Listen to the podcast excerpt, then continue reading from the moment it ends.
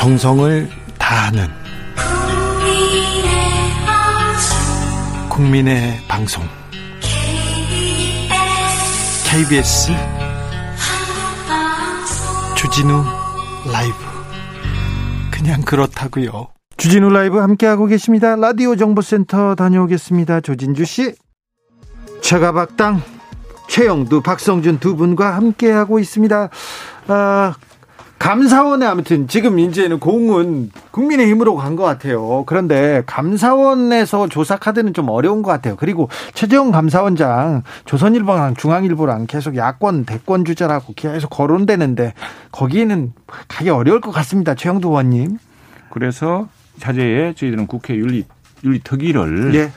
윤리특위 매일 이제 언론에서 우리가 선방망이다, 뭘 안 한다 욕 먹지 않습니까? 네. 윤리특위가 이 요번에 이제 이 권익이 기습하다는 것들 하고, 그다음 감사원과 이제 감사원과 검찰의 기법을 다 받아서 일일도 파견 받아서 정말 좀 강력하게 하자. 그건 국회와 여야 합의를 할 수 있는 일이거든요. 네, 주 의원님이 좀 네. 말씀하셔서 그런데 제가 네. 좀 걱정 어린 말씀을 좀 드리는 게 네. 당시 야당에서도 국회의원 다 전수조사를 하자고 했지만 네. 방식과 어떻게 하느냐에 대한 조사 문제를 가지고 상당히 좀 지연 전략을 썼던 거였어요. 네, 그렇진 않고요. 아, 그렇진 제가 볼 때는 그랬습니다. 그래, 그런데 이번에 시각이고. 이렇게 국민권익위에서 조사한 내용들에 대한 어떤 신뢰성이 상당히 강하기 때문에 신속하게 국민의힘 의원들에 대한 전, 전수조사를 실시하면 되는 겁니다. 이걸 뭐 어떤 기관에 대한 걱정을 할 필요 없이 국민권익위원회 받거나 이렇게 했을 경우에 전혀 문제가 없는 건데 아니, 당시에 다른 기관을 뭐 선정한다든가 이런 절차적 과정에 대한 부분이 있다고 하는 것은 국민의힘이 조사를 받지 않겠다는 뜻으로 해석될 이거, 수 있는 거거든요. 아니, 제가 그래서 걱정돼서 말씀드리는 겁니다. 걱정하실 필요 없고 이거는 뭐 예, 누구 드러나고 언론에서 더욱이 우리 언론의 눈매 감시의 눈초리가 얼마나 겁납니까. 더욱이 대부분 권익이 났던 것이 사실은 특별히 새로운 게 아니고요.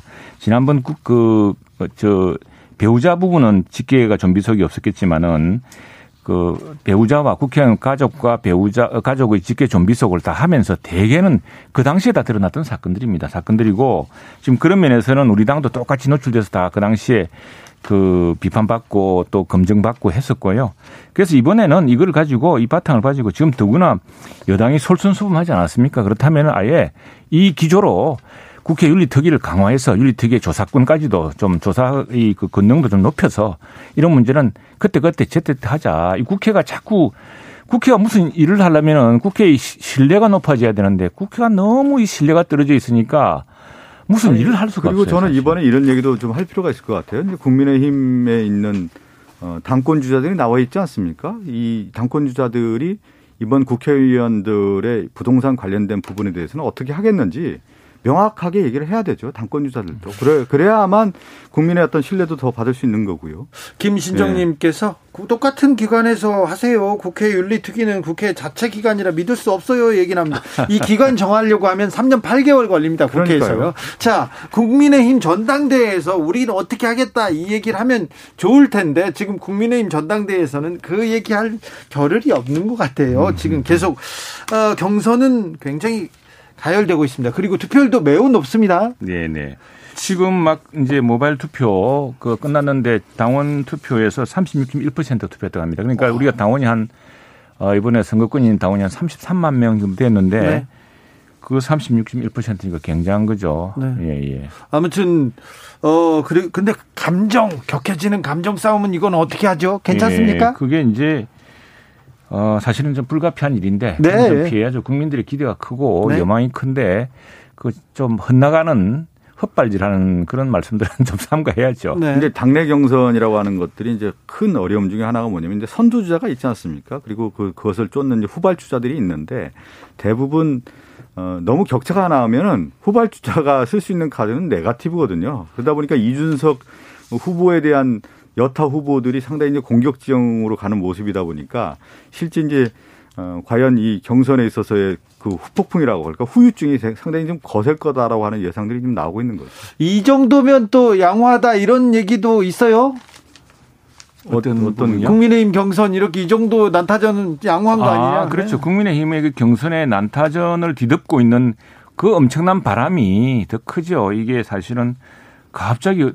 이 많은 분들 이야기가 세상에 그 옛날에 양김 씨의 그 사십 대 기수론 이후로 네. 야당의 전당대회가 이렇게 국민적 관심사인 적이 있었느냐. 그래서 그 자체로도 뭐 오늘 우리 저 호남 의원들 만나봤더니 오늘 정운천 의원 우리 호남 동행 특위위원장이신데 지금 심지어 전북 지역 이런 데서도 이십, 삼십 대 책임 당원들이 늘고 있답니다. 그래서 그런 것들이 굉장히 고무적인 뭔가 엄청난 기대가 그동안 국민의힘이 협조하지도 않았고 크게 칭찬받을 일도 없었지만 이제 한번 바꿔보자는 이런 여망이 국민의힘에 쏠리고 있어서 이제 이 바람을 저희들이 어떻게 타고 어떻게 그 책임을 지고 하는 문제가 남았죠. 근데 다만 이제 그 제가 뭐 관전평을 뭐 야당의 어떤 후보 당대표 후보를 하는 관전평을 하는 게 좀 적절한지 좀 생각이 드는데 근데 이런 생각은 좀 들더라고요.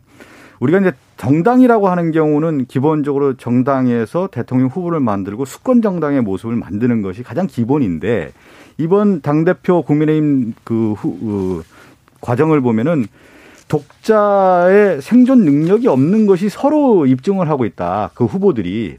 그러니까 자기 당에 있는 우수한 후보가 없다라는 것을 스스로 입증하면서 국민의힘 안에 있는 당의 후보가 아닌 제삼의 후보가 영입이 돼야 된다라는 쪽에서의 선, 선의의 경쟁이라고 할까요? 네. 이 모습을 봤을 때 과연 국민의힘이 독자 생존할 수 있는 정당이냐라고 하는 것을 스스로 당 후보들이 당대표 후보들이 지금 얘기하고 있는 거 봤을 때는 참 안타까운 생각이 듭니다. 그 좀 지켜봐야 될 대목은 네. 과연 삼십육 점 일 퍼센트에 달하는 저희들 책임 당원들이 네. 어떻게 투표했을지 상당히 결과가 주목되는데 아마 일반 여론조사와는 조금 다를 겁니다. 왜냐하면 당원들로서는 한편으로는 큰 기대와 또 한편으로는 아 이게 이게 새로운 전혀 새로운 이제 실험인데 그게 가능할까? 이제 사실.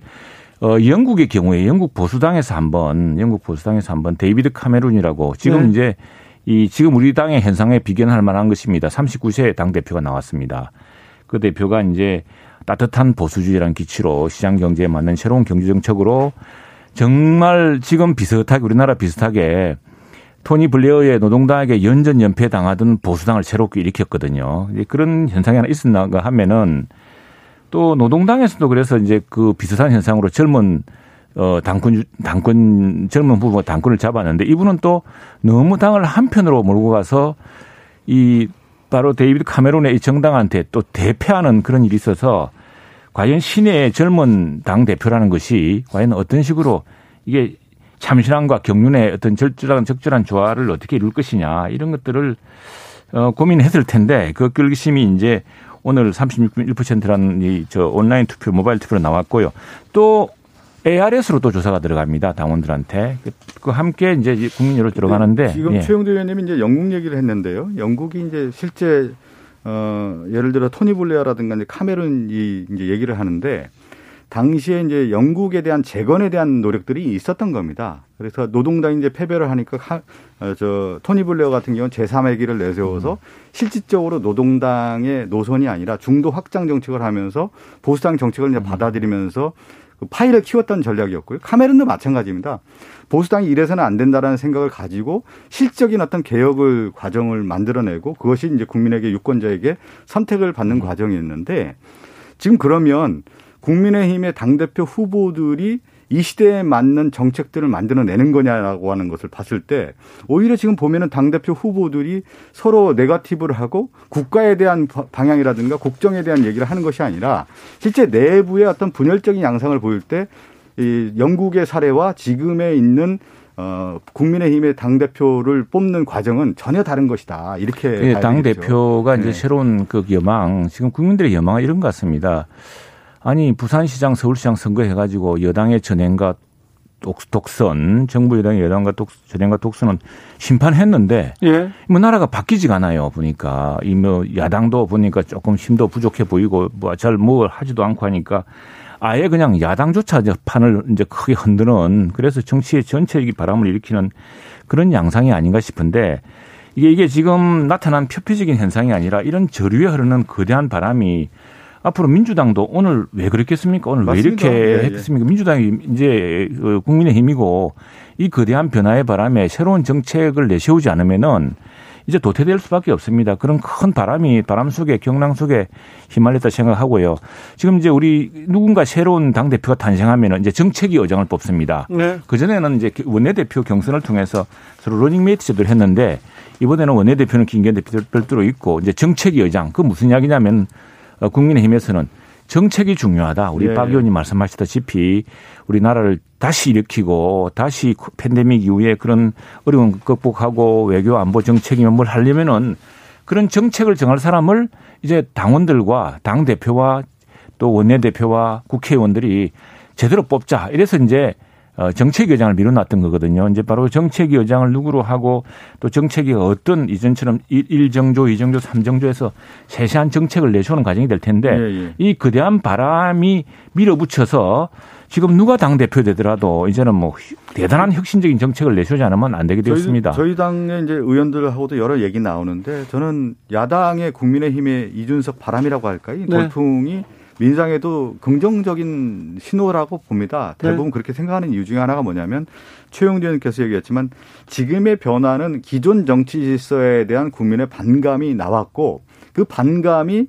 여당보다는 이제 야당에게 이제 쏠림이 현상이 있고 그것이 이제 이준석이라고 하는 삼십 대 정치인에게 이제 하나의 현상으로 나타나는 것이죠. 네. 그렇다고 하면 지금 우리가 받아들이는 입장에서는 야, 우리가 뭐를 잘못했고 그럼 우리가 무엇을 해야 되느냐에 대한 부분을 나오게 되는 것이죠. 그러, 그러다 보니까 오늘 이제 부동산 관련된 부분에도 송영길 대표가 뼈를 깎는 심정으로 아마 네. 어, 그 살을 깎, 살을 애이는 탓 마음일 겁니다. 얼마나 힘들었겠습니까? 네. 그렇지만 이런 것들이 국민의 눈높이에 맞고 우리가 기존에 알고 있었던 정치 질서의 여의도 문법 가지고는 안 된다.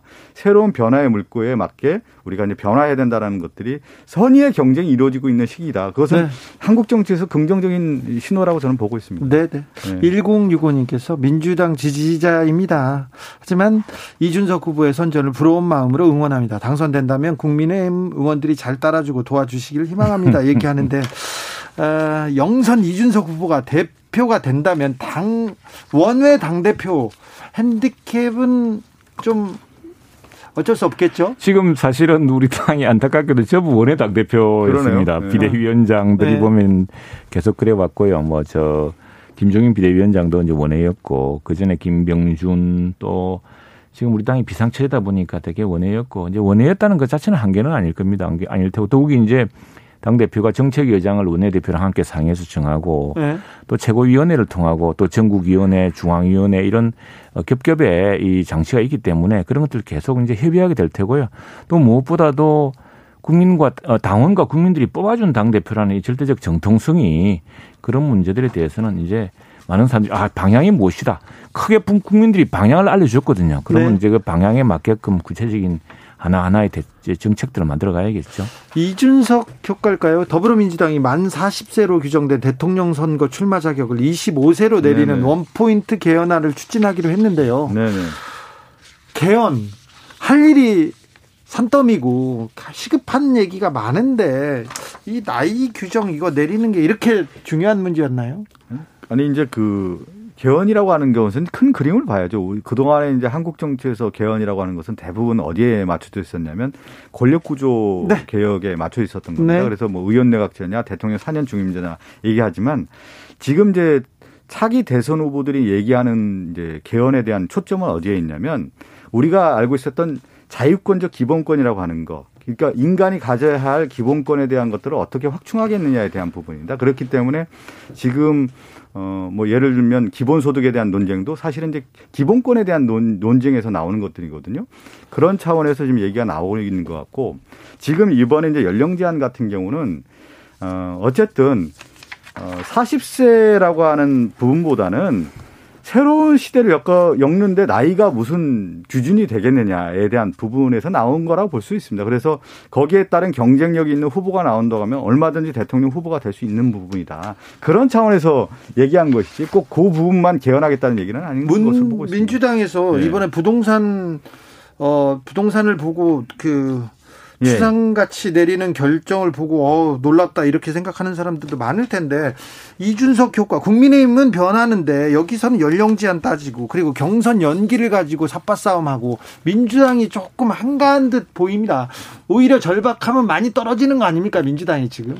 그 절박함의 이제 크기에 대한 부분은 내부적으로 다 절박하게 생각하고 있죠. 그렇지만 우리가 어떤 일을 해결할 때는 이제 방향성에 대한 논의들이 있는 건데 내부 정치가 있는 거고 이제 국민에게 보여주는 정치가 있는데 정당은 이제 또 내부 정치가 분명히 있는 겁니다. 그러다 네. 보니까 경선 룰에 대한 논의가 이제 있는 거고 경선 연기론에 대한 얘기도 있는 건데 그러면 경선 연기론보다는 우리가 본질적으로 정당이 무엇을 해야 되느냐에 대한 부분이 나와 있지 않겠습니까? 그러다 보니까 지금 얘기한 것처럼 국민에게 바라는 민생이라든가 그리고 개혁 작업에 대한 것들도 더 논의가 되는 것으로 지금 알고 있고 그런 차원에서 부동산 이 문제도 좀 국민의 생각의 수준에 맞게 저는 단호한 결정을 한 것이다. 그리고 선제적 전치를 한 것이기 때문에 어, 이러한 추세는 더욱더 저는 민주당이 앞으로 가야 할 흐름이라고 보고 있습니다.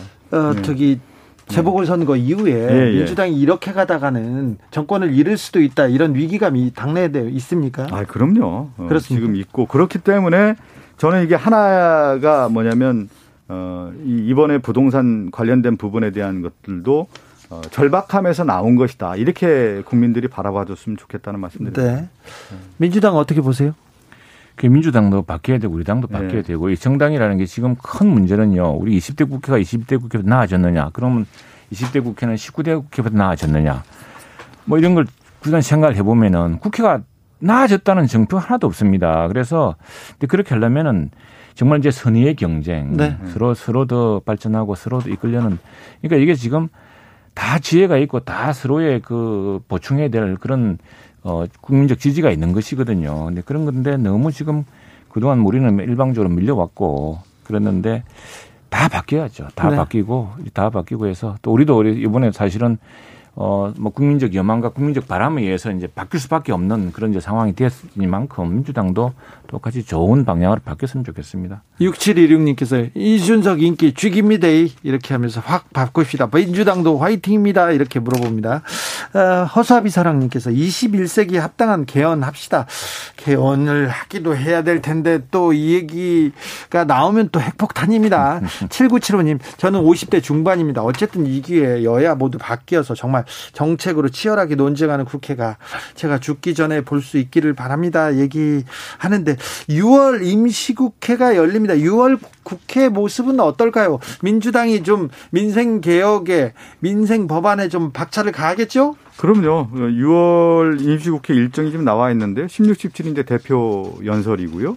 이십이, 이십삼, 이십사 이제 대정부 질문인데 어, 지금 가장 큰 핵심적인 쟁점은 이제 민생법안 처리하고 어, 그다음에 이제 추경 관련된 부분이 지금 남아 있습니다. 네. 그래서 어, 민생 관련 법안 중에 이제 손실보상법이 이제 중점적으로 좀 논의가 되고 있는데 네. 지금 오늘 이제 소위도 열리고 상임위가 열리면서 손실보상에 대한 규모라든가 규제 어떻게 할 것인지 구체적으로 나와서 아마 유월 임시국회에서 손실보상법은 어, 처리가 될 것으로 지금 예상하고 있고요. 여야가 지금 원만하게 지금 협의를 이루고 있다는 말씀드리겠고. 지, 예, 예. 예. 저희들은 여당이 좀 더 주도권을 차지했으면 좋겠습니다. 이제.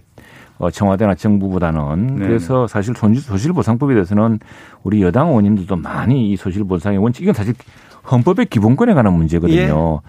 국가의 행정명령으로 그, 그 국민들이 생업을 네네. 제한하고 스스로 손해를 입었습니다. 그래서 네. 손해를 입었습니다. 그 손해를 보상해 주자는 것은 헌법의 기본 정신에 맞는 것이고 그래서 민주당 의원님들도 많이 찬성하시고 또 심지어 우리 시대정, 시대전환의 조정훈 의원 또 어, 또 뭐, 여러 우리 매체들, 좀 진보적인 매체들도 이 국민에게 선심 쓰기 이전에 국민의 빚부터 갚아라. 이제 이런 손실보상을 제대로 해라. 이런 것이 굉장히 중요한 원칙인데. 국민의힘도 반대하지 않으니까 이 국민의힘이 가장 앞서고 있고요. 그런데 지금 이제 여당은 정부랑 보조를 맞추려다 보니까 정부가 이건 안 된다라고 자꾸 발목을 잡고 있습니다. 청와대도 그런 것 같고. 그러니까 이 부분은 좀 이제 여당이 아니 지금 여당이 거의 지금 다 안이 예, 만들어졌고 여당이 좀 더 주도권을 갖고 예. 상임위 통과가 되고요. 민주당이 잘하면 됩니까? 예. 민주당이 좀 주도권을 갖고 처리될 것으로 보고 있기 때문에 또 야당도 그만큼 이제 민주당이 새로운 때문에. 대통령 후보 뽑아도 새로운 네. 대통령 후보의 면모를 보여야지 지금 그 무슨 친문이니 뭐니 지지파에 휘둘려 가면 되겠습니까?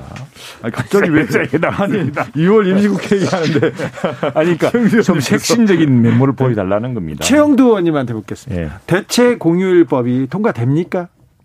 이게 지금 하필 올해가 공휴일 수가 백십삼 일로 다른 해보다 며칠 적습니다. 네. 예, 이게 뭐 어제 그제 전충일도 일요일이었고 계속 네. 일요일도 제헌절 빨간 날. 예, 예. 저기도 빨간 날입니다. 예, 광복절도. 예. 근데 이게 참 어떤 규칙을 정해야 되는데 그래서 사실은 어떤 경우에는 어, 아예 이 겹치면은 어떤 날 월요일로 하는 걸로 하자든가 네. 아니면 월요일로 공휴일을 정하자. 예, 근데 미국 같은 경우는 현충일이 네. 오월 마지막 주 월요일입니다. 네. 예, 그러니까 우리보다 항상 몇십 빨라요. 우리는 유월 육일로 돼 있지 않습니까?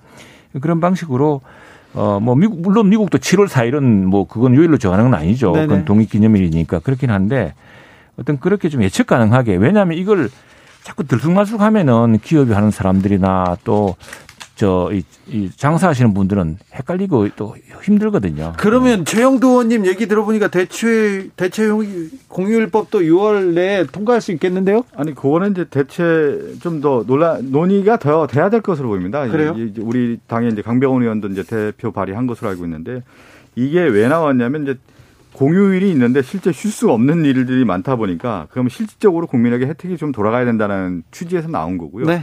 또 하나는 지금 그 경제가 좀 어려우니까 실제 대체 휴일을 통해서 선순환 구조로서 좀 그 네. 만들어갈 필요가 있다라고 하는 취지에서 나온 거기 때문에 좀 긍정적으로 좀 검토되고 있는 것으로 알고 있습니다. 네. 긍정적으로 네. 검토해 주길 바라는 네. 어, 지금 어, 국민들이 많아서 물어본 겁니다. 휴일 최... 양극화 걱정하는 사람들도 있습니다. 아 그렇죠. 예, 예. 네. 네. 네. 아, 뭐 그래서 이거는 조금 더 논의가 네. 필요한 것 같습니다. 최가 박당 지금까지 박성준 최영두 최영두 박성준 두 의원이었습니다. 감사합니다. 네 고맙습니다. 감사합니다. 정치 피로. 사건 사고로 인한 피로, 고달픈 일상에서 오는 피로. 오늘 시사하셨습니까? 경험해보세요. 들은 날과 안 들은 날의 차이. 여러분의 피로를 날려줄 저녁 한 끼 시사 주진우 라이브.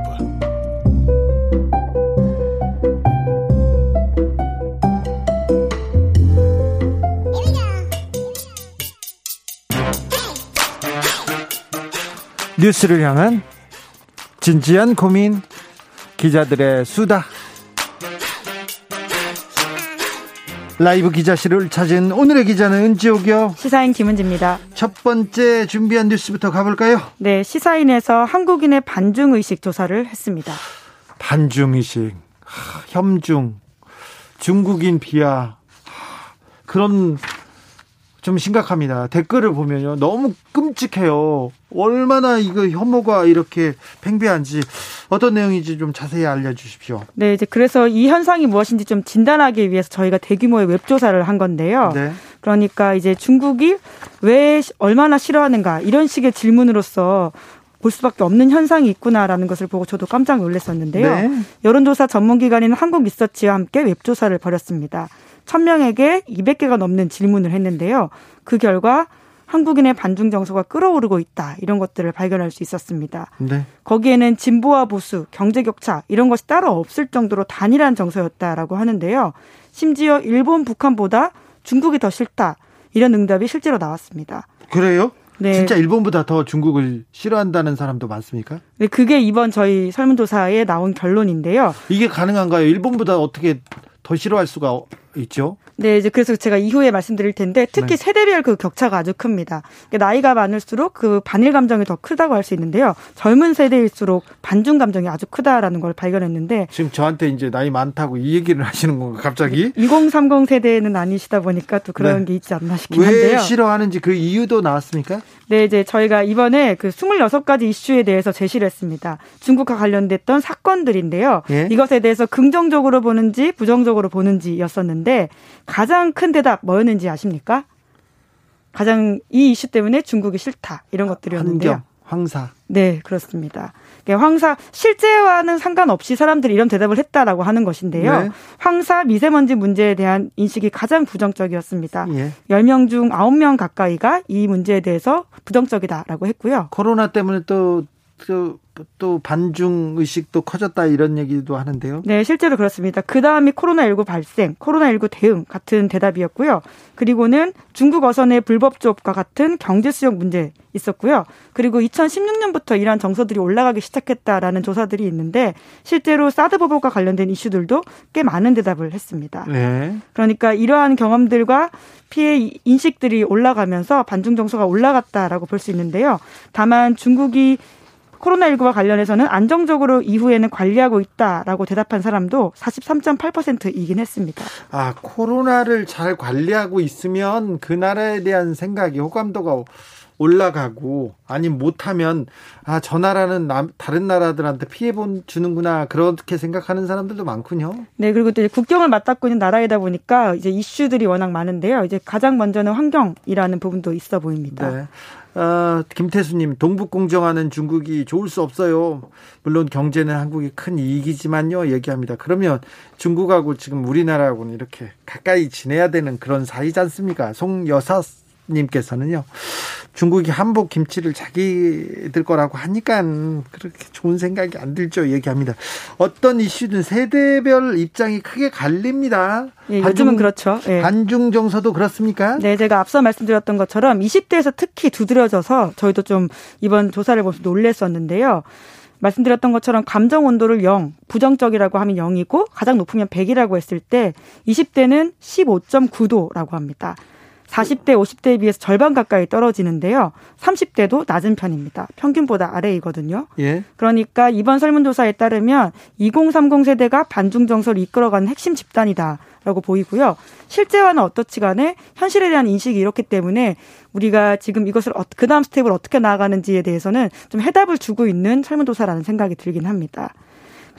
그래요. 네, 그, 뭐, 이제, 현실이 어떤지 하는 별건으로 이런 인식이 있다라는 것을 우리가 알아야지 그 다음으로 넘어갈 수는 있긴 하니까요. 그래서 왜 이런가에 대한 분석으로는 이런 이야기들이 있는데, 대학에서 늘어난 중국인 유학생들과의 갈등, 이를테면 홍콩 민주화 시위를 둘러쌌던 중국 유학생들의 반발이 있지 않습니까? 예. 그런 것들을 직간접적으로 경험했던 이공삼공 세대에게는 현재 좀 중국에 대한 인식이 좋지 않다, 이렇게 보이고요. 그래서 여러 가지를 생각하게 하는 지점들이 많아서 시사인에서는 또 이후에 이탄 여론조사도 나올 네, 계획입니다. 반중 정서 이거 굉장히 좀 심각한 부분인 것 같아요.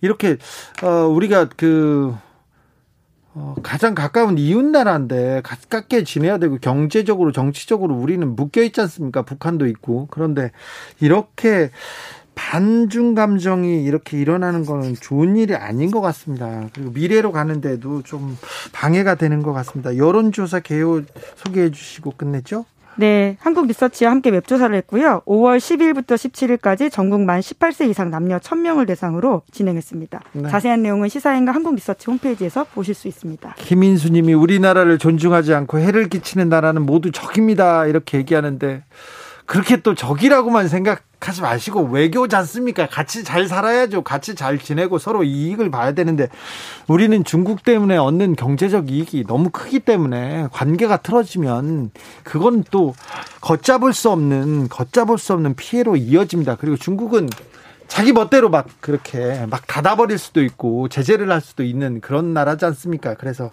사이가 그렇게 틀어지면 안 된다는 생각이 저는 좀 있습니다. 그리고 제 감정으로는 어떻게 일본보다 중국이 더 미워, 이거 이거는 조금 아직까지는 저는 좀 이해가 안 되는 부분이기도 해서 그냥 해봅니다. 네. 네, 뭐 외교에는 평생 친구도 없고 평생 적도 없잖아요. 아, 그렇기 그럼요. 때문에 이러한 현실 인식이 있는다라는 걸 알고 정책하는 사람들이 어떻게 정책을 펼쳐야 되는지 또 어떻게 홍보해야 되는지를 고민해 볼 수도 있는 것 같습니다. 다음 뉴스로 갈까요? 네, 전 시간인 평시에도 군사법원이 필요한지에 대한 의문이 커지고 있습니다. 요즘 요즘 군 보면요, 요즘 공군 부사관 사건 보면 이 생각 듭니다.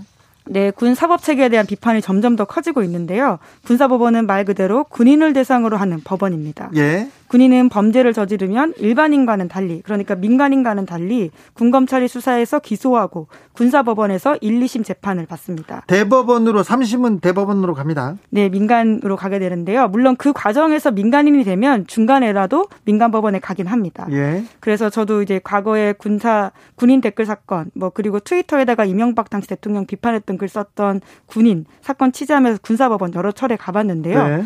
독립되어 있지 않다라는 부분들을 여러 차례 느끼긴 했었습니다. 어, 거기는 뭐 상명하복인 것 같잖아요, 가보면. 그렇죠. 이제 군검찰과 군판사, 그러니까 검사와 판사는 독립된 존재로서 다르게 판단해야 되고 다른 이해관계를 가지고 있어야 되는데요. 두 사람, 두 존재들이 행정부 아래에 속해 있어서 사실상 같이 움직인다, 이런 느낌들을 지울 수가 없었거든요. 네. 게다가 군사법원은 법원과 군대 가까이에 위치해 있습니다. 예. 그래서 공개 재판이라고는 하지만 일반인들이 가서 감시하고 언론이 가서 감시하기엔 좀 부족한 지점들이 있습니다. 그렇죠. 예, 그렇기 때문에 이러한 군사법원이 평시에도 운영될 필요가 있느냐. 특히 군과 관련된 범죄가 아닌 일반 범죄는 민간법원으로 가야 하는 게 아니냐, 이런 지적들이 나왔었습니다. 왜 군사법원이 필요하다고 군에서는 주장합니까? 네, 가장 큰 이유는 북한과의 대치라고 매, 하는. 맨날 북한이래. 네, 그렇죠. 이 안보 북한이래. 상황 네, 이야기를 하는 거죠. 급식 문제도 또 기밀이다, 북한 때문에 안 된다, 다 그 얘기합니다. 밥 먹는 걸로, 간식 문제도 그렇고요. 다 북한이래요. 안보 상황이라고. 네, 그러니까 군의 특수성을 감안해서 신속한 재판이 필요하기 때문에 군사법원, 특별한 법원이 필요하다, 이런 주장을 하고 있는데요.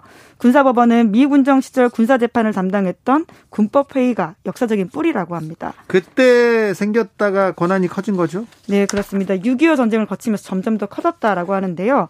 하지만 이러한 논리에는 그럼 전시관인 평시에는 그냥 일반으로 가면 되지 않냐, 이런 반론이 나올 수밖에 없거든요. 예. 실제로 평시 군사법원 폐지론자들은 군인 또한 제복 입은 시민이기 때문에 민간 재판에서 재판 받아야 된다, 이런 주장들을 하고 있습니다. 민간 재판에서 민간 형법으로 충분히 다 커버할 수 있다, 이렇게 다룰 수 있다고 얘기하죠. 네, 그리고 이제 군 이익을 상대적으로 더 먼저 보게 되고, 그리고는 또 사건을 군에 유리하게 은폐할 수 있는 구조이기 때문에 제대로 수사하지 않는다, 이런 비판이 나올 수밖에 없고요. 네. 실제로 이번 사건에서도 그 지휘관들이 자신의 승진과 관련되어 있는 문제이기 때문에 아래에서 나는 일들을 계속 좀 막으려고 한다, 이런 것들을 느낄 수밖에 없는 상황입니다. 외국은 군사법원을 두나요? 미국은 두죠?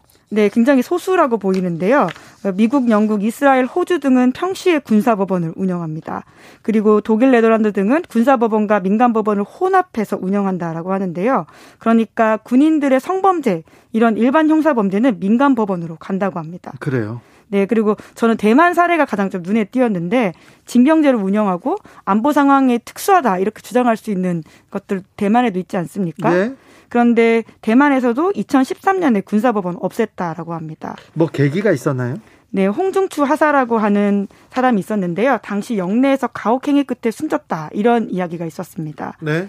그러니까 부대 내 스마트폰 반입이 금지되어 있었는데 이게 적발돼가지고는 군기 교육을 소위 받다가 사망하는 사건이라고 하는데요. 시민단체에서는 구타한 거 아니냐, 이런 의혹을 제기했고, 하지만 군에서는 씨씨티비를 없애는 등 은폐가 있어서요, 군사사법제도 개혁이 필요하다라는 목소리가 아주 커져서 실제로 군사법원이 없어졌다라고 합니다. 뭐 군대는 그렇지, 군대에 가서 극기훈련 하고 극기로 사람 되어 나온다, 이런 얘기 하시는 분들이 있는데, 그러, 그렇다고 해서 이런, 이런 어 뭐지 그 인권 침해 행위가 있어서는 안 되지 않습니까? 그래서 휴대전화도 들어가고 민간 영역이 군사한테, 군사 지역에도 좀 많이 들어가서 좀 평등하고 공정하게 이렇게 군사 법원도 조금 이렇게 제도를 바꾸는 게 어떤가, 이번 계기에 바꿔야 되지 않나, 이런 생각도 예. 해봅니다.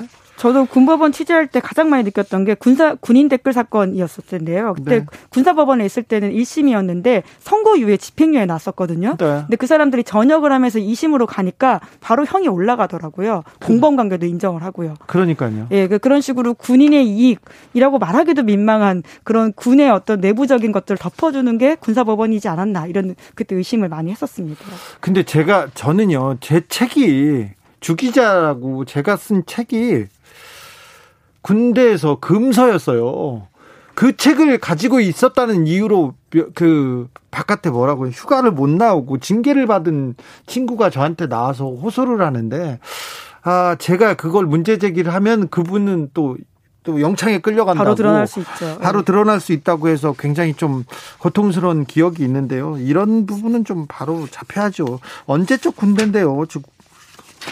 네, 그러니까 이번 일을 계기로 정말 좀 네, 조금이라도 좀 바뀌었으면 좋겠습니다. 나아져야죠. 예. 몇 기회를 삼아서 좀 어, 우리 군도 좀 공정해지고 또 예. 어, 선진적으로 좀 나아가는, 인권을 좀 보살피는 그런 군대로 거듭나기를 기대해봅니다. 마지막 만나볼 뉴스는요? 네, 평택항에서 일하다 숨진 이선호 씨의 사십구 제가 내일입니다. 그런데 어제 저희가 네. 고용노동부에서 불법 파견 가능성을 수사하고 있다는 내용을 좀 보도했어요. 네, 이제 그게 좀 뒷북이다, 이런 비판도 받고 있긴 한데요. 이선호 씨 사망 사건을 보면 당시 일어났던 문제점들은 모든 산재에서 반복되는 일이거든요. 예. 그럼에도 불구하고 왜 안 바뀌는지, 이런 의문을 모두가 가질 수밖에 없잖아요. 몇 가지 공통점이 있습니다. 일단 네. 알바생이에요. 알바생을 어. 위험한 데다가 이렇게 투입합니다. 네, 일이 익숙하지 않은 사람을 거기다가 넣고 보호장구도 안 주고. 그리고, 그리고 안전교육 없어요. 그렇죠. 게다가 감시하는 인력도 현장에 없었다, 이런 공통점이 있는데요. 네. 그래서 시사인에서 이러한 청년 노동자들한테 이 산재가 왜 자꾸 반복되는 것 같냐 이렇게 좀 물어보는 기사를 준비했습니다. 네, 그랬더니 청년들이 뭐라고 하던가요? 제가 가장 눈길을 끌었던 건 공상처리 문제였는데요. 네. 공상처리라고 하는 것은 산재보험 대신에 업체가 치료비를 처리하기로 하고 노동자와 합의하는 상황입니다. 네. 그래서 왜 보통 일일구 불러야 되는데 회사 봉고차가 와서 병원 태워갔다 이런 이야기 많이 하잖아요. 사건 사고가 터졌는데 이렇게 일일구로 나 병원으로 바로 보내야 되는데 회사에서 회사에 이제 검사를 맡아야 돼요. 이게 또 불거지면 사장님이 좀 다치지 않을까 이런 것 때문에 회사에 지금 결제를 받고 병원에 그렇죠. 갈지 말지 이렇게 예. 판단하지 않습니까? 촉각을 다툼에도 불구하고 회사의 말씀처럼 결제를 다투 결제를 받고 그래서 결과적으로는 그 사건을 은폐하게 되어 있는데요. 실제로 이런 산재 처리 같은 것들이 고용노동부가 감독을 나오면 행정처분을 내려서요 작업 중지나 시정 조치한다고 합니다. 그러면 일용직 노동자도 자기 일자리가 일시적으로 사라지기 때문에 서로 노동자와 사업주가 담합해서 이 문제를 은폐하게 되는 구조가 있다라고 하는 거죠. 네. 네, 안타까운 사실인데요. 산재 발생하면 사업장에서는 또 보고, 정부에다 보고도 해야 되고 그다음에 보험료도 오르고 막 그러잖아요. 네, 이제 그러다 보니까 자꾸 은폐해야 될 유인 쪽으로 이 현장이 움직이고 있다라는 지적들이 나오고 있습니다. 네, 이건 좀 말이 안 돼요. 사고 나면 일일구 안 부르고 회사 사장님한테 결제 받는다는 그 사이에 더 다치고 그 사이에 더 망가지지 않습니까? 그렇죠. 일 분 일 초가 중요한 때인데요. 네. 골든타임을 놓칠 수밖에 없는 상황으로 몰고 가는 거죠. 또 어떤 얘기 나왔습니까? 네. 제가 또 눈길을 끌었던 거는 우리가 중소기업 노동자의 삶을 더 많이 이야기해야 된다라고 하는 청년 노동자의 이야기였습니다. 어떤 얘기죠? 네. 실제로 우리가 중소기업 티비나 대중매체를 보면 대기업 다니는 오피스물들을 참 많이 보지 않습니까? 아, 그렇죠. 예. 중소기업 노동자들이 공장에서 일하는 이야기들은 찾아보기가 어렵습니다. 아니, 그, 저 대기업 다니는 사람들 다 부자예요. 집은 다 그렇게 좋아요 또. 네, 근데 그게 보통 사람들의 삶에 전혀 평균에 반영하지 못한다라는 비판인 건데요. 예? 실제로 중소기업 벤처부가 이천십팔 년에 발표했던 자료에 따르면 중소기업이 전체 기업의 구십구 점 구 퍼센트라고 합니다. 그리고 그렇지. 중소기업 노동자는 전체 팔십삼 점 일 퍼센트. 그러니까 우리 대다수는 중소기업에 다니고 있음에도 불구하고 현실에 반영되는 것들은 대기업 노동자 사무직 노동자 이야기다 보니까 네. 이렇게 중소기업 노동자의 산재 사건이 일어나도 쉽게 공감하지 못하거나 가닿지 못하는 게 아니냐 이런 이야기를 하는 거죠. 네. 그렇기 때문에 저희도 이제 이렇게 소식을 더 전해드리고 있고요. 네, 네. 알겠습니다. 청년 노동자들의 중소기업 노동자들의 얘기를 좀 더 들어야 될 것 같아요. 네. 그리고 왜 청년 노동자들은 이렇게 왜 위험에 위험에 노출됐는지도 더 고민해야 될 것 같습니다. 만화나 드라마에서 중소기업 공장 얘기가 조금 더 늘어나야 된다는 소리가 조금 저 가슴에 남네요. 네. 네, 와닿는 이야기가 더 많이 퍼져야 된다라는 거죠. 네, 기자들의 수다 지금까지 시사인 김은지 기자와 함께했습니다. 네, 감사합니다. 교통정보센터 다녀올까요? 김한나 씨.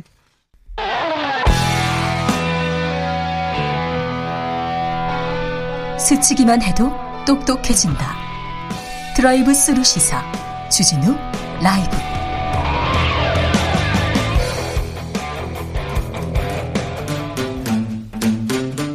이공삼공 청년이 보고 듣고 느끼는 요즘 우리 사회 그것이 궁금하다. 엠지 세대에게 묻는다. 요즘 뭐하니?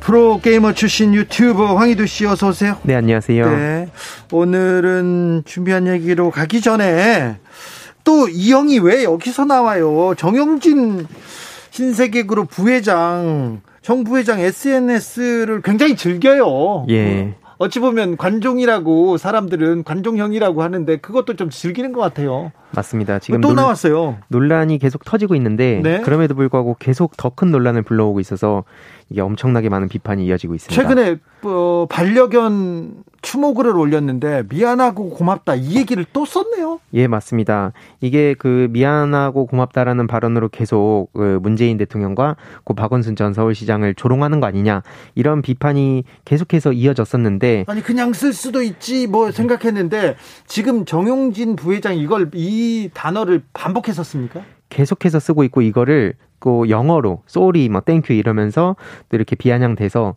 또 많은 비판을 받자 똥 이렇게 이응 이응 이응 이렇게 그러니까 소위 말해서 읍읍이라고 이렇게 뭔가 비꼬는 그런 글을 올려가지고 이거 저기 일베에서 계속 지금 되풀이되는 그런 그 행태 아닙니까? 맞습니다. 일베를 비롯해서 어, 에스엔에스에서 굉장히 많은 논란이 이어지고 있는데, 이걸 처음에는 몰랐다고 만약에 가정을 하더라도 이후에 엄청나게 많은 비판을 받았는데 계속해서 하고 있네요. 계속해서 하고 있는 이유는 뭐죠? 뭐 그 이유를 제가 정확히 알 수는 없지만 아무튼 아까 말씀 주셨듯이 많은 그 시민들이 관종 아니냐, 관종 좀 도를 넘는다라는 비판이 엄청나게 많이 이어지고 있습니다. 처음에는 그 미안하다, 고맙다, 예. 이게 이게 어디부터 나온 거예요? 처음에 뭐 이렇게 요리 사진을 본인 에스엔에스에 올리면서 네. 이렇게 뭐, 뭐 미안하고 고맙다, 생선한테 미안하고 고맙다, 예, 뭐 그러다가 뭐 볶음밥이나 혹은 막 육류 사진이나 막 이렇게 본인 음식을 올리면서 거기에 이제 미안하고 고맙다 하다가 나중에 이제 막 아까 말씀드렸듯이 영어로 갑자기 바꿔서 또 sorry and thank you라고 하고, 지금은 이제 그 동그라미로 일종의 어떤 어 되게 비아냥되는 듯한 그런 글들을 계속 올리고 있습니다. 이게 일베 용어다는 지적이 있어서 좀 비판을 받았는데 그 이후에 더 올리고 있어요. 맞습니다. 근데 열광하는 사람이 그렇게 많다면서요? 특히 일베에서는 그냥 적극적으로 찬양 수준으로 이걸 잘하고 있다, 뭐가 문제냐, 이런 반응들을 보이고 있습니다. 지금 그 일베 원탑이, 원탑 추종자입니까, 이분이? 예, 지금 시점에선 그렇습니다. 그렇습니까? 예. 이거를 즐겨요? 즐겨? 지금 뭐 이렇게 많은 비판이 있는데도 불구하고 계속해서 버전을 바꿔가면서 꿋꿋이 이런 메시지를 내는 것에 자, 많이 분노하고 있습니다. 인터넷 여론 어떻습니까? 일단 이거에 대해서 뭐 비판적인 반응들이 굉장히 많은데, 뭐 예를 들어서 문재인 대통령을 본인이 싫어할 수는 있다. 네? 하지만 오너 리스크가 이런 거다라는 걸 증명하듯이 기업 총수가 저렇게 조롱을 계속하는 거 보면 납득하기 어렵다, 뭐 이런 반응들도 있고, 뭐 대통령이 이제 세월호 아이들에게 미안하다, 고맙다라고 한 거는 뭐 여러 가지 해석들이 있지 않습니까? 근데 네.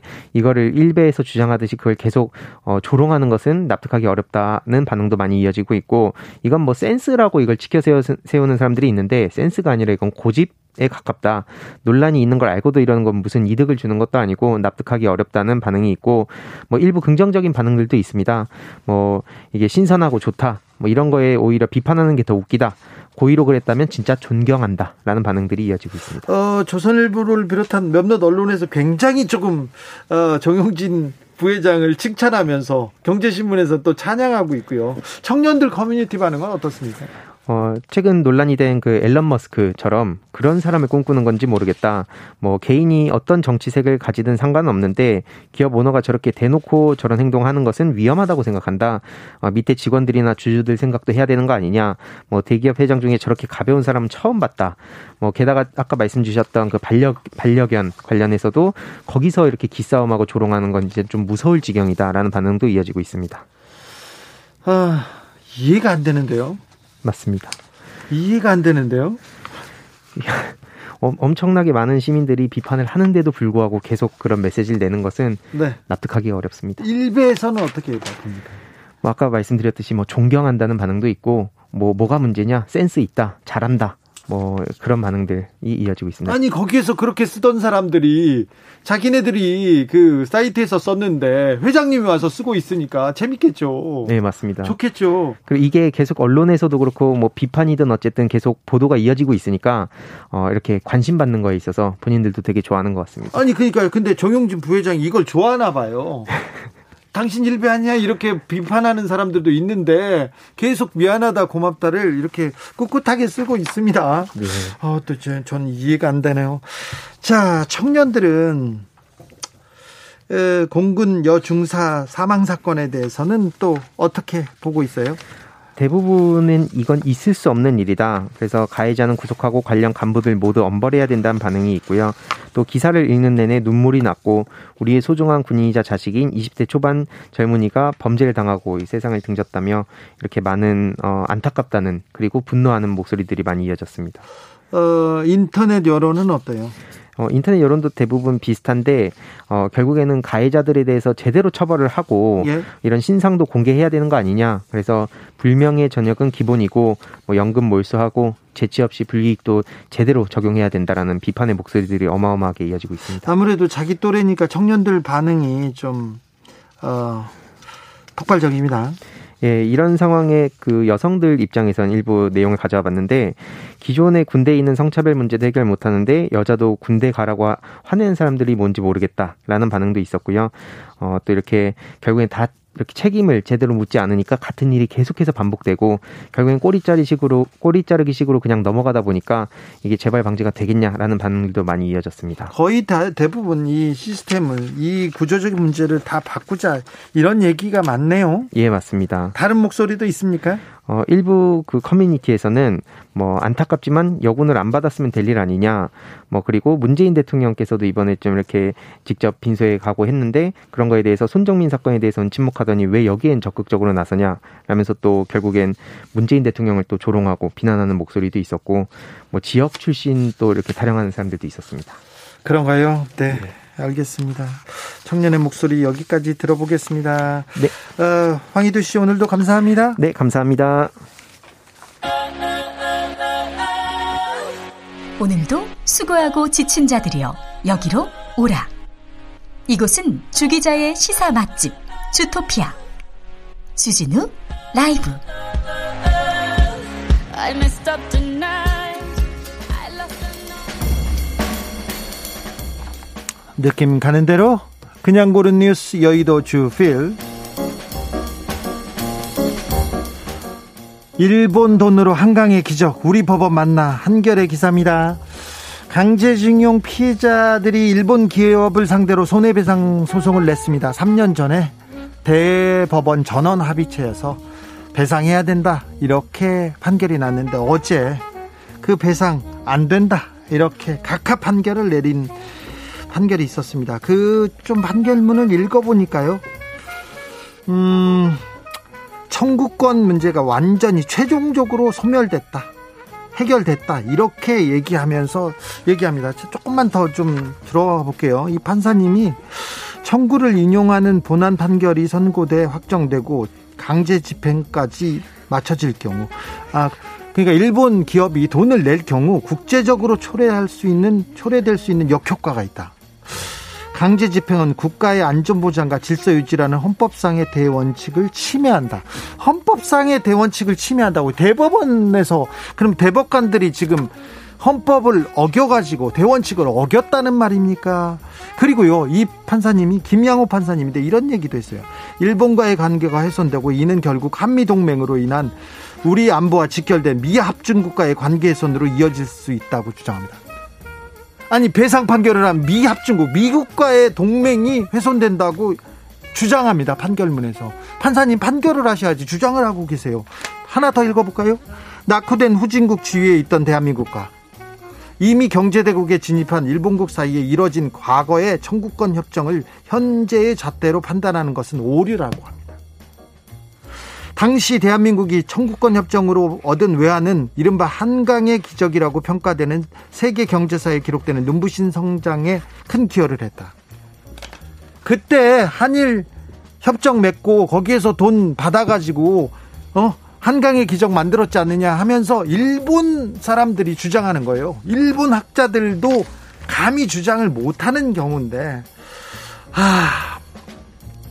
이 얘기를 우리 판사님이 하고 있습니다. 이 얘기 조금만 더 할게요. 조금만 더 할게요. 박근혜 정부 때 일본 정부를 위해서 일본 전범 기업을 위해서 청와대가 나서서 어, 대법원을 부릅니다. 그리고 외교부와 법무부를 부릅니다. 그래서 판결에 개입하게 합니다. 그때 가, 김앤장이 보수 언론이 거들었죠. 그게 사법농단입니다. 그런데 어, 삼 년 전에 대법원 전원 합의체에서 애당초 이거는 무리였다면서 판결을 내렸어요. 그런데 그 부분을 가지고 대법관들이 얘기한 판결을 일 심 판사가 다 뒤집으면서 한강의 기적을 얘기하면서 미합중국 얘기를 합니다. 완전하고도 최종적인 해결이었다고 자기가 판결문에다 쓰는데 기억나십니까? 이천십오 년 십이월에 박근혜 정부 때 황교안 황교안 전 대표 계셨을 때 불가역적인 위안부 합의 이렇게 했던 거하고 지금 일본에서도 못 내리는 판결을 우리 판사님이 내리고 있어요. 이걸 어떻게 믿어요? 그리고 대법원 대법관들의 판결을 상급심의 판결을 다 꽝그리 무시한 이런 판결문을 주장하고 있으니 어떻게 판사님들의 판결에 저희가 동의합니다. 존중합니다. 이 말을 어떻게 할 수 있습니까? 판결이 어느 정도 돼야 존중할 거 아닙니까?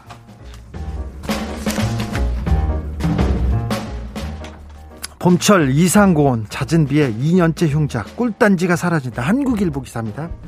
이천십구 년에요 꿀단지가, 그러니까 벌꿀 수확이 어느 정도였냐면 이천십구 년에는 팔만 오천 톤이었습니다 그런데요, 작년에는 몇 톤이었느냐면요, 만 톤이에요. 일만 톤이었어요. 팔만 오천 톤에서 일만 톤으로 급락했습니다. 그런데 올해도 일만 오천 톤을 넘기기 어려울 거라는 전망입니다. 아, 왜 그러지 왜 그러지 하는데, 봄철 수확기에 이상고온으로, 이상고온에다가 비가 많이 왔지 않습니까? 그래서 벌들이 벌들이 이 꽃 피고 날아다녀야 되는데 잘 못 날아다녔어요. 그래가지고 꿀이 없답니다. 이 꿀이 없다, 이 기후변화가 나랑 무슨 상관이야, 이렇게 얘기하시는 분들 많죠? 있죠? 그런데요, 자, 지구온난화에 따른 기상이변, 양봉업계를 덮쳤습니다. 그래, 덮쳤어. 그런데 연이은 흉작으로 양봉농가 무더기 파산 지금 직전입니다. 정부에서 대책을 내야 될 거 아닙니까? 지원을 좀 해줘야 될 거 아닙니까? 그러면 세금이 투입합니다. 벌써 기후 변화, 기후 위기의 역습을 우리가 지금 이렇게 맞고 있어요. 비가 좀 적당히 오고 온도가 좀 적당해야 꽃도 일정 기간 동안 피고요. 이삼십 년 전만 해도 남해안부터 민통선까지 이렇게 아카시아 나무가 차례로 펴가지고 벌, 벌들이 위로 갔다가 밑으로 내려오면서 꿀을 수확했는데 못한답니다. 걱정이에요. 벌도 걱정이네요. 국제우주정거장에 도착한 곰벌레와 오징어, 케이비에스 기사인데요. 국제 우주정거장 아이에스에스라고 합니다. 여기에 스페이스X 화물우주선이 이렇게 도착했는데 아주 특별한 승객이 있었습니다. 바퀴벌레보다 강한 생명력을 가졌다는 곰벌레 오천 마리, 그리고 또 크기가 삼 밀리미터에 불과한 짧은 꼬리 오징어 백이십팔 마리입니다 이 곰벌레와 오징어가 우주에서 어떻게 이렇게 잘 성장하고 어떻게 변화할지, 이것도 궁금합니다. 자꾸 우리 미사일도 날아가고 우주에 대해서 생각할 수밖에 없는데요. 네. 비티에스의 소우주 들으면서 우주에 대한 꿈을 꿔보기로 하겠습니다. 주진우 라이브는 여기서 마무리하겠습니다. 저는 내일 오후 다섯 시 오 분에 돌아옵니다. 지금까지 주진우였습니다.